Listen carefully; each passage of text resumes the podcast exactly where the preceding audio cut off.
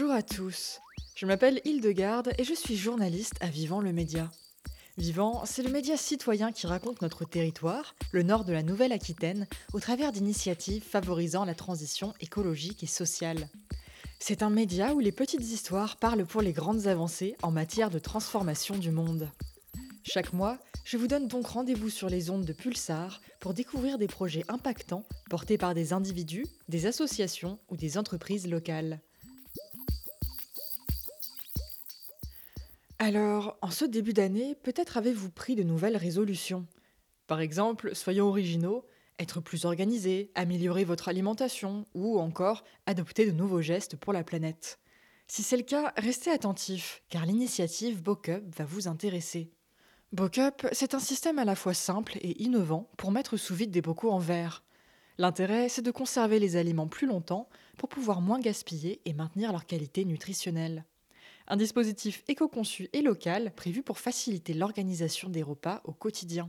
Explications et démonstrations avec Flore Marquis, membre du collectif Bocup installé aux usines de Ligugé.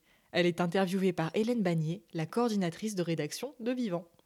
On a cherché longtemps en fait un système qui puisse nous permettre de mettre sous vide euh, des bocaux et on n'en a pas trouvé. Donc euh, Pascal, qui est l'ingénieur euh, de la bande, a, développé ce système à force d'essais, de tentatives, à partir d'une cloche qui s'adapte sur des, pompes à vide d'air pour bouteilles de vin.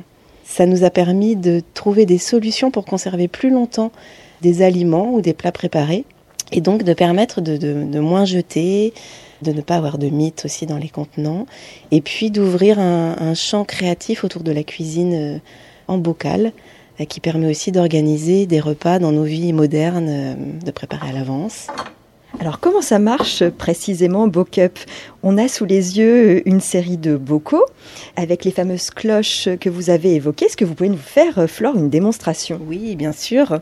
Alors il va me falloir euh, donc un bocal avec, euh, avec des épaules. Les épaules, c'est le petit renflement qu'il y a sous le pas de vis en fait. Donc on, on parle de bocaux avec couvercle à vis, comme ceux qu'on utilise pour le miel en fait. Dans ce bocal, il y a des graines de tournesol. On le ferme. Et puis, on met sur ses épaules un joint. On place la cloche. Donc, c'est une petite cloche. Euh, ça ressemble vraiment à une cloche. Sur les épaules du bocal. Et puis, on utilise une pompe à vide d'air pour bouteille de vin. Alors, en haut de la cloche, on voit que c'est comme un, un, goulot de bouteille. C'est exactement la même dimension. On y a inséré le petit bouchon de la, de la pompe. Et puis on place la pompe au-dessus et on va venir pomper. Donc quelques fois. Et puis à un moment donné, ça résiste. On enlève la pompe, on vient décompresser au niveau euh, de la cloche pour l'enlever. Et puis le bocal se retrouve sous vide. Donc on peut tapoter un peu le bouchon pour se rendre compte qu'on n'a plus d'air. Et quand on ouvre, voilà, on se rend compte que c'était effectivement sous vide.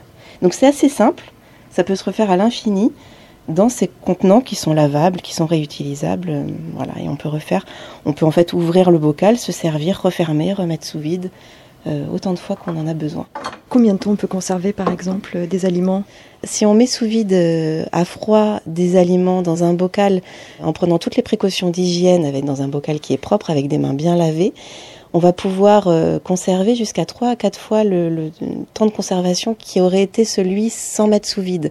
C'est-à-dire que par exemple, des aliments préparés qu'on va mettre en bocal, ensuite sous vide et au frigo, on va pouvoir les conserver peut-être 10 jours au lieu de 3 jours euh, qui aurait été la base de conservation.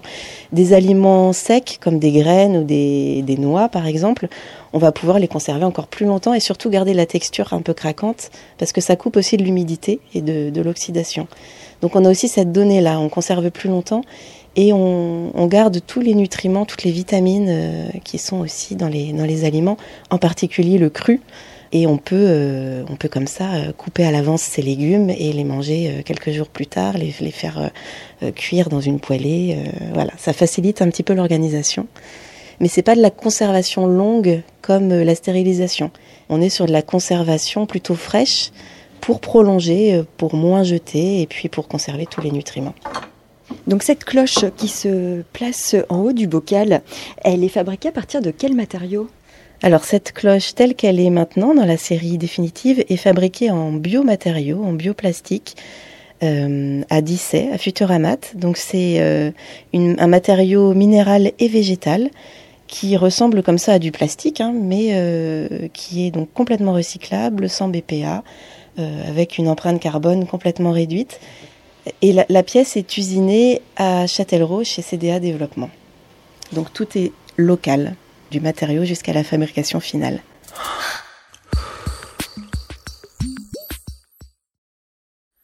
Vous venez d'entendre Flore Marquis nous présenter le système de mise en bocaux innovant et écologique du collectif Bocup.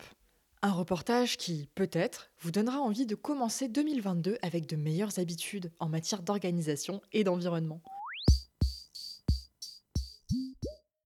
Et justement, se projeter dans l'avenir, c'est l'exercice auquel s'est prêté l'ADEME, l'Agence de la transition écologique.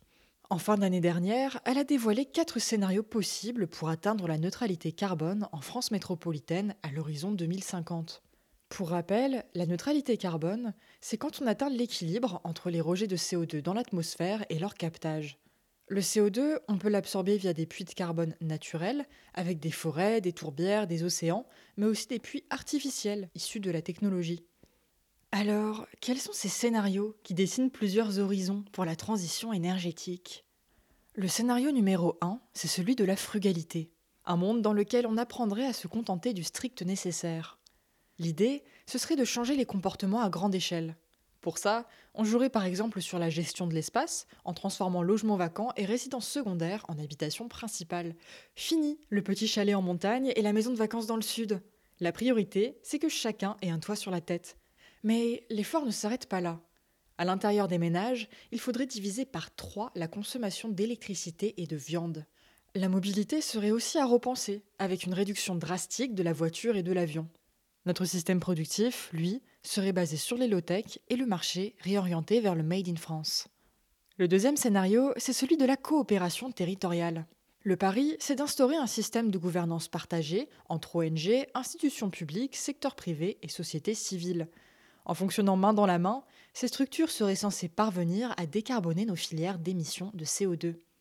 Pour ça, il faudrait rénover massivement le parc immobilier, mais aussi généraliser le partage des bâtiments et des pièces de vie. Du côté de la production, l'objectif est énorme. Réduire presque de moitié la consommation énergétique et les émissions de gaz à effet de serre dans l'industrie. Notre mix énergétique serait dominé par la biomasse et une électricité décarbonée, ce qui nous permettrait de consommer autant de watts qu'aujourd'hui sans mobiliser trop de puits de carbone artificiels. Le troisième scénario, c'est celui de l'essor des technologies dites vertes. Il s'agirait ici de développer de nouvelles solutions technologiques qui nous permettraient de conserver nos habitudes de consommation. Niveau logement, sortez la pelleteuse, il y a du travail.